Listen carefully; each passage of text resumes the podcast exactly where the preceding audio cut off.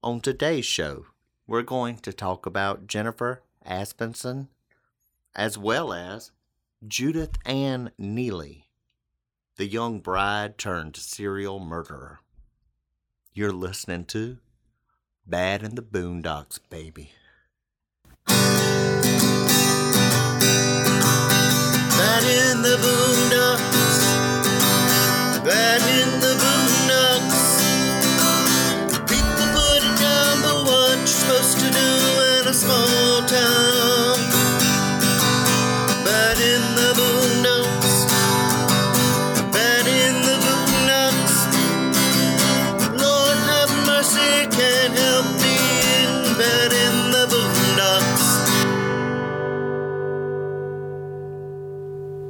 Hey, and welcome to Bad in the Boondocks. As always, I'm one of your hosts, Stan, And I'm Drew.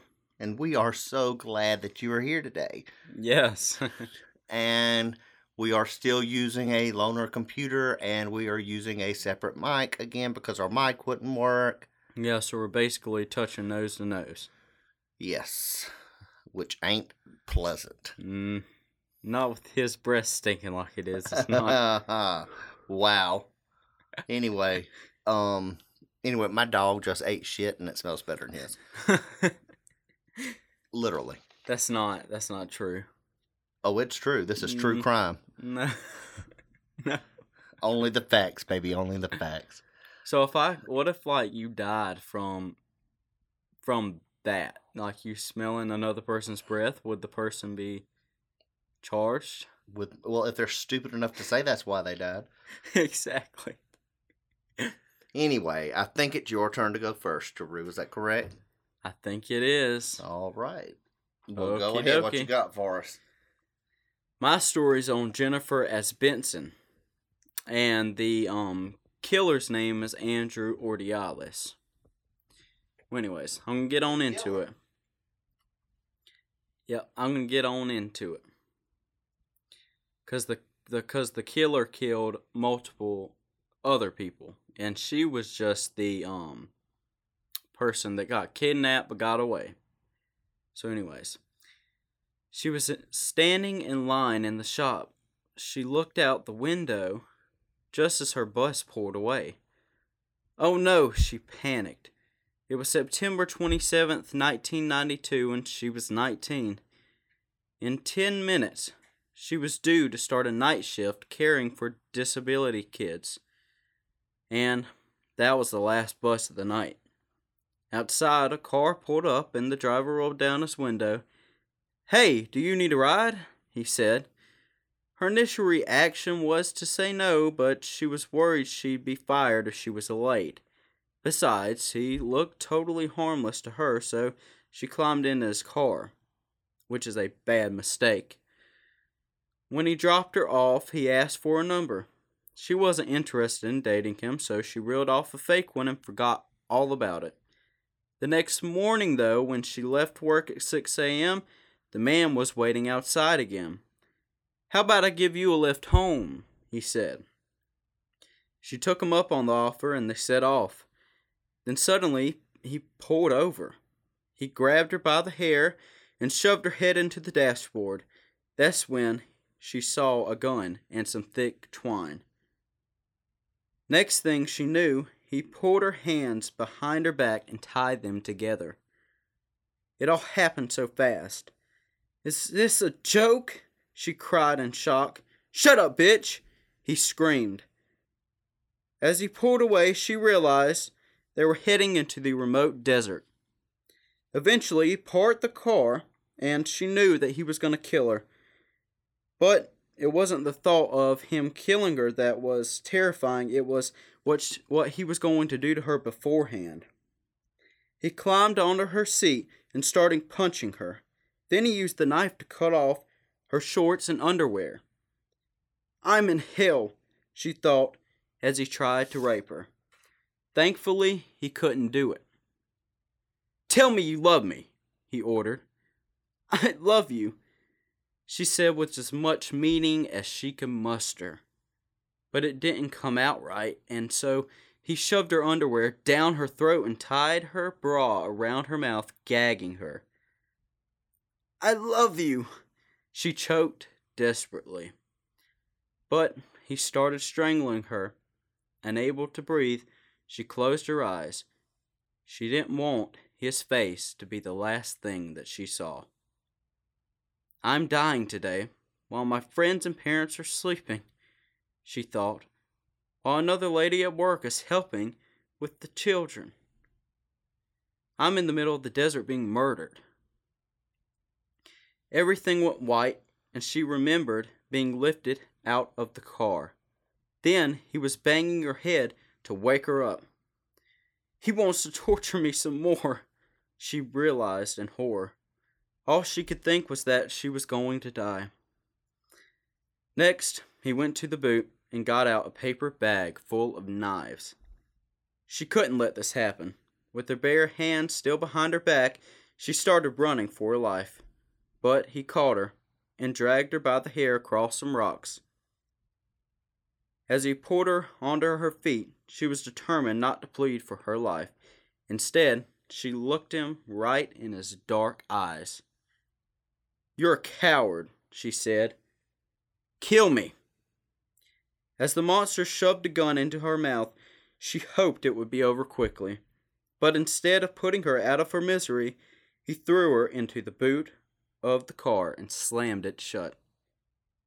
As he started to drive, she had a surge of energy and somehow managed to break her wrist free. Seeing her chance, she clawed at the carpet until she was she found the latch. When the car slowed, she jumped out. Covered in blood, she ran as fast as she could. By now, she'd be tortured for two hours.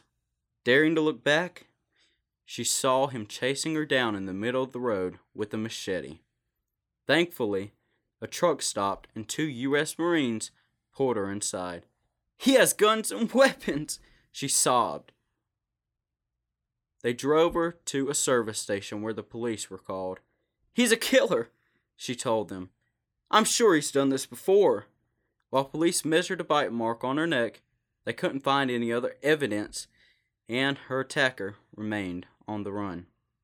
Over time, the wound healed, but the mental scars did not fade. She began self harming, saw a psychiatrist, and was put on medication.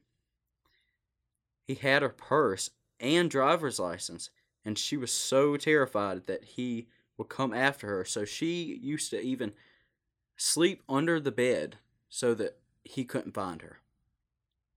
Then there was some light in all that darkness. She had a beautiful baby girl she never wanted her to wish she had a different mom, so she so she taught her eyes to see only the beauty in the world. Five years after the attack, she was watching her daughter playing when the police came to the door. We think we found the guy who did it, she was told. At the station, they showed her some photos of suspects. She recognized his evil eyes immediately. His name is Andrew Urdiales, the detective said. He is a serial killer. Former U.S. Marine Andrew Urdiales was arrested in November 1996 when police saw him in an area known for prostitution. Searching his vehicle, Officer Warren Fryer found a gun, which he confiscated. Five months later, by chance, Officer Fryer was sent to a hotel where Urdiales was arguing with a prostitute or sex worker. She told him that Urdiales had taken her to Wolf Lake and wanted to handcuff her and bind her with duct tape. Fryer recalled two unsolved murders where bodies were found in Wolf Lake. The gun was tested, linking Urdiales to the murders of Laura, Cassandra, and Lynn. Within hours of his arrest, he confessed to five more. In 2002, Andrew Urdiales, then 37, appeared in court in Illinois, where he was convicted of murdering Laura Uylaki, 25, and Anne and Lynn Huber, 22. Two years later, he was found guilty of killing Cassandra Corum, 21. He was sentenced to death, but the death penalty was abolished in 2011 in Illinois, and of course, his sentence was reduced to life without parole. But afterwards, Urdiales was extradited to California, where he is still awaiting trial for the murders of Robin Brandley, 23, Julie McGee, 30, Mary Ann Wells, 31, Tammy Irwin, 18, and Dennis Manny, 32, as well as what he did to Jennifer Asbenson. If convicted, he is eligible for the death penalty there. So, that's all I've got for you. All right, well, I am going to do Judith Ann Neelley. As I said, she was the young bride turned serial murderer. Okay. Judith Neelley was 15 years old when she married known criminal Alvin Harris, a cold blooded killer who kidnapped and tortured people. He was 26, she was just 15. Together, they were a match made in hell. Alvin Howard was madly in love with Judith Ann Neelley. If you could really say that. I mean, whenever he's 25 and she's 15, I don't really think it's love. Oh, he's 26. Oh, 26, excuse me. I still don't think it's love. No, no. The troubled daughter of a large family from Tennessee. No stranger to trouble himself, Alvin had been committing petty crimes and stealing cars throughout his young adult life. Soon after meeting Judith, Alvin left his wife and three children. What a stand up guy. And he married Judith in the summer of 1980. The two began a life of crime together, committing armed robberies as they traveled across the South. A botched robbery at a Georgia mall briefly put the pair behind bars. While incarcerated, Judith, who was pregnant, gave birth to twins. Upon their release, Alvin and Judith reunited and their criminal actions took a turn for the sinister. On September 25th of 1982, Judith spotted 13-year-old Lisa Millican at Riverbend Mall in Rome, Georgia. She convinced the young girl to join her and Alvin at a motel near Scottsboro, Alabama.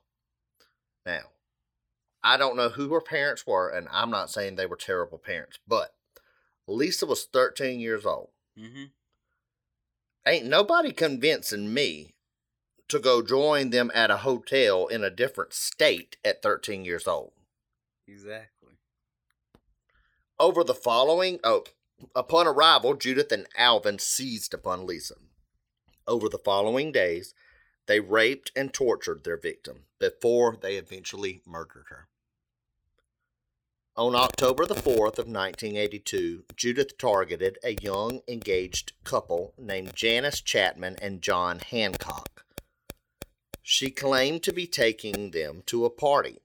In reality, though, Judith led the couple into the woods, and that's where Alvin was waiting.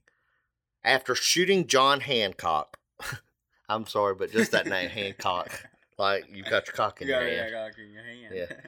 Okay, after shooting John Hancock and leaving him for dead, Judith and Alvin kidnapped Janice and brought her back to their Alabama motel room. They again tortured and murdered their captive. Despite being shot, however, guess what? John Hancock had survived the attack. He was able to report the crime to the authorities. On October the 9th of 1982, Judith Neelley was arrested. Alvin was apprehended a few days later. Though both were sent to prison, Judith Neelley was presented as the mastermind behind the killings, which is weird because she's the female.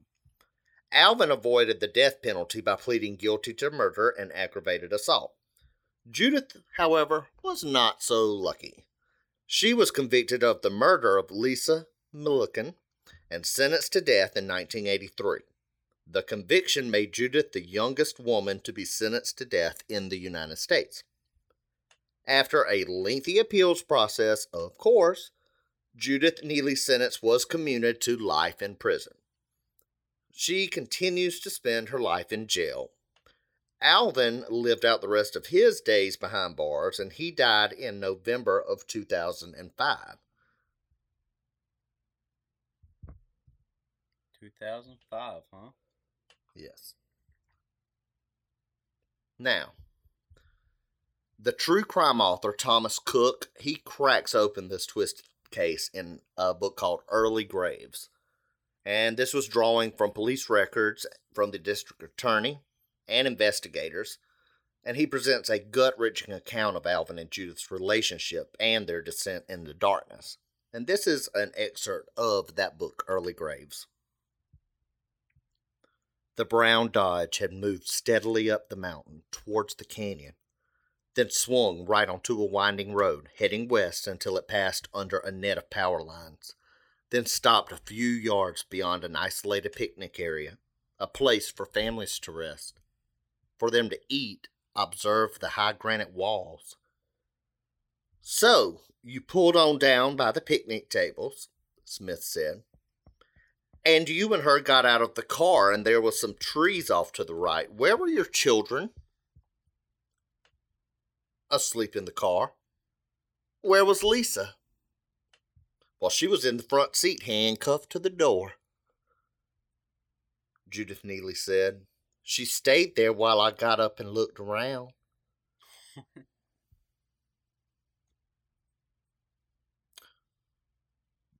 That Neelley's children were sleeping in the back seat was harder to imagine.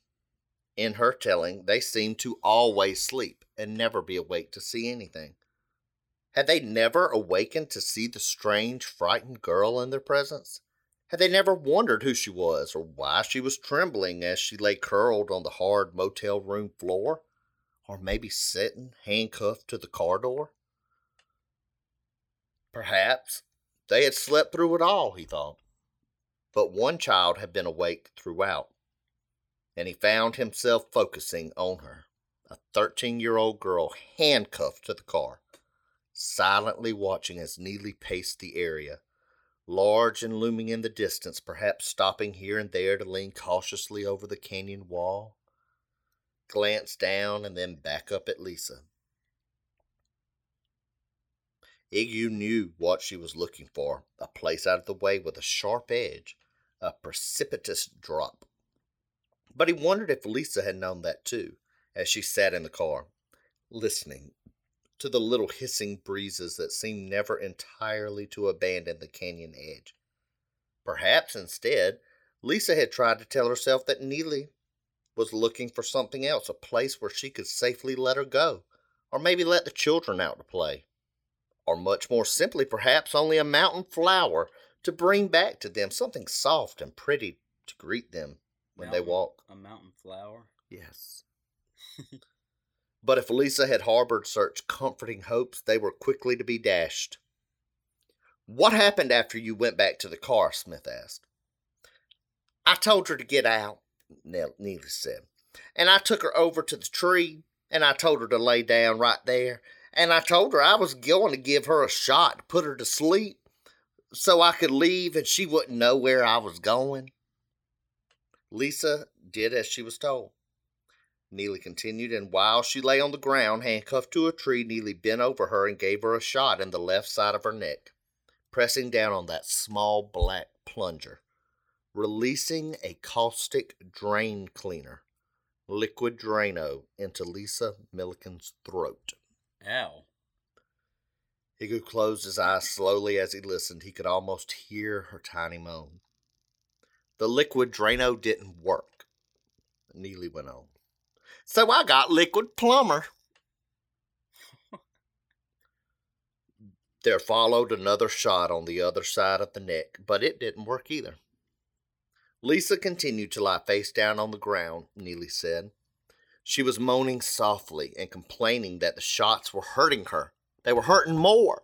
They were hurting even more.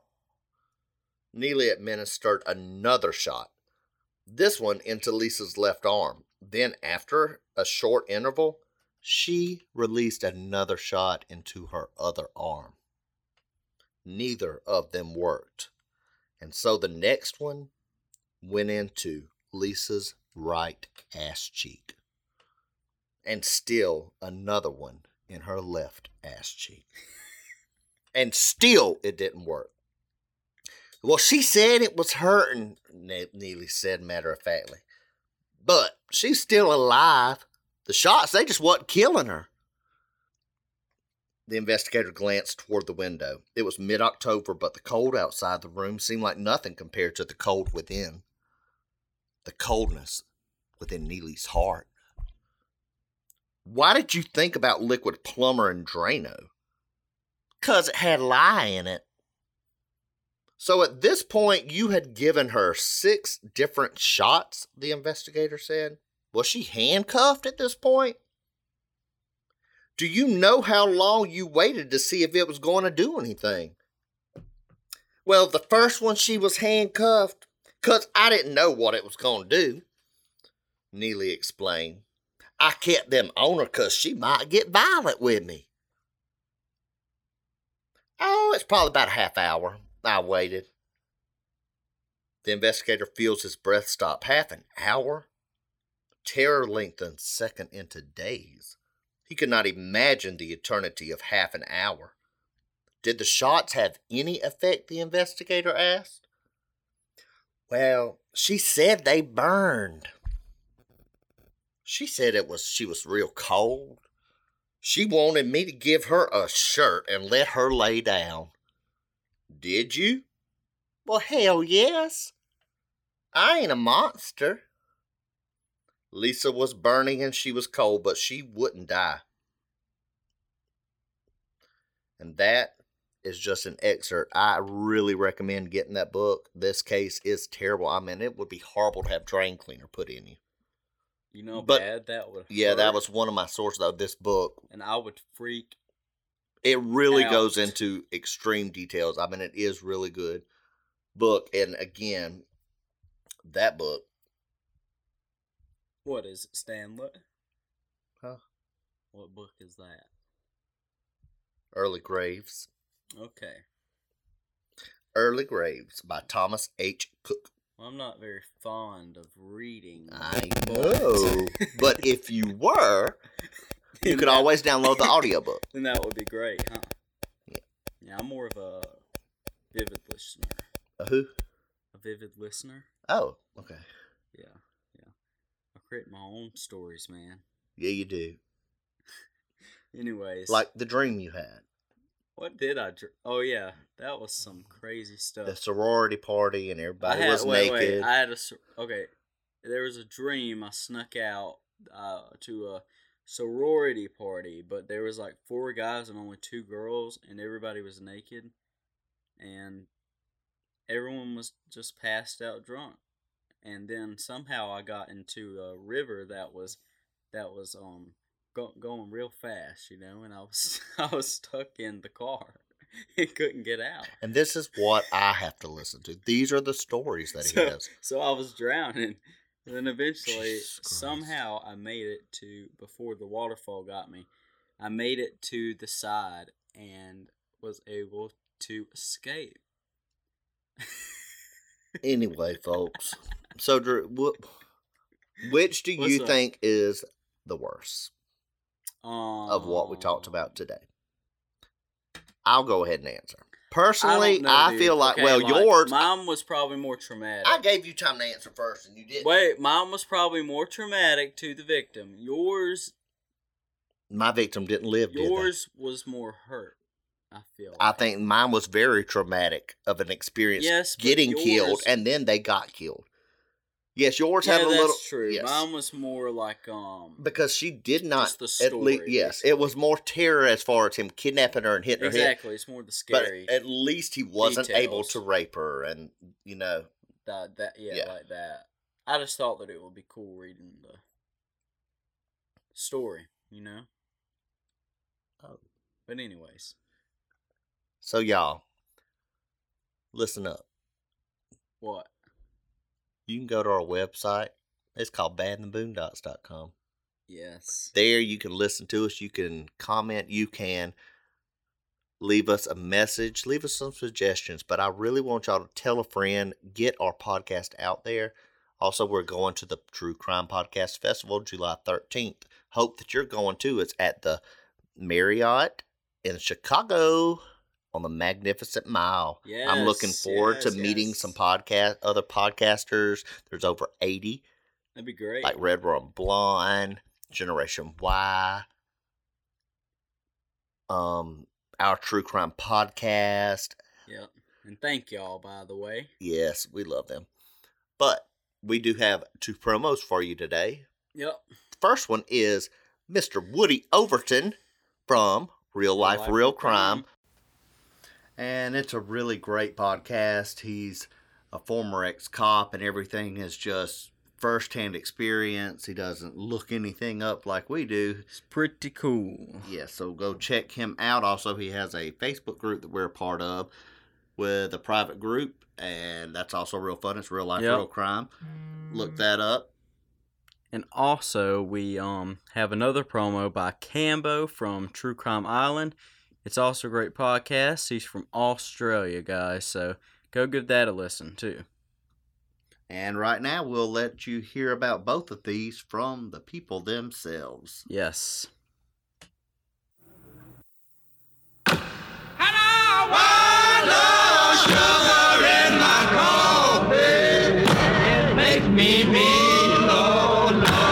I'm Woody Overton, host of Real Life, Real Crime, the podcast. Join me each week to hear true and unscripted stories of the cases I actually worked during my career as a major crime investigator in South Louisiana. Go to realliferealcrime.com where you can listen to each week's episodes and find links to our social media. I appreciate y'all. Don't let me catch you down on Mother Bayou.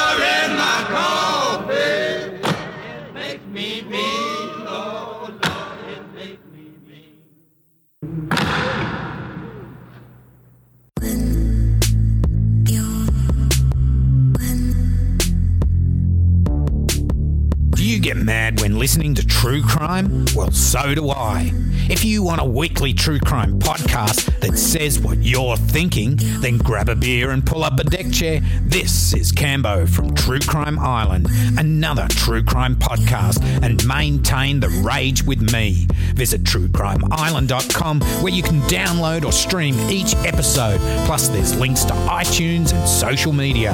And as I always say, don't forget to delete your browser history. This is True Crime Island.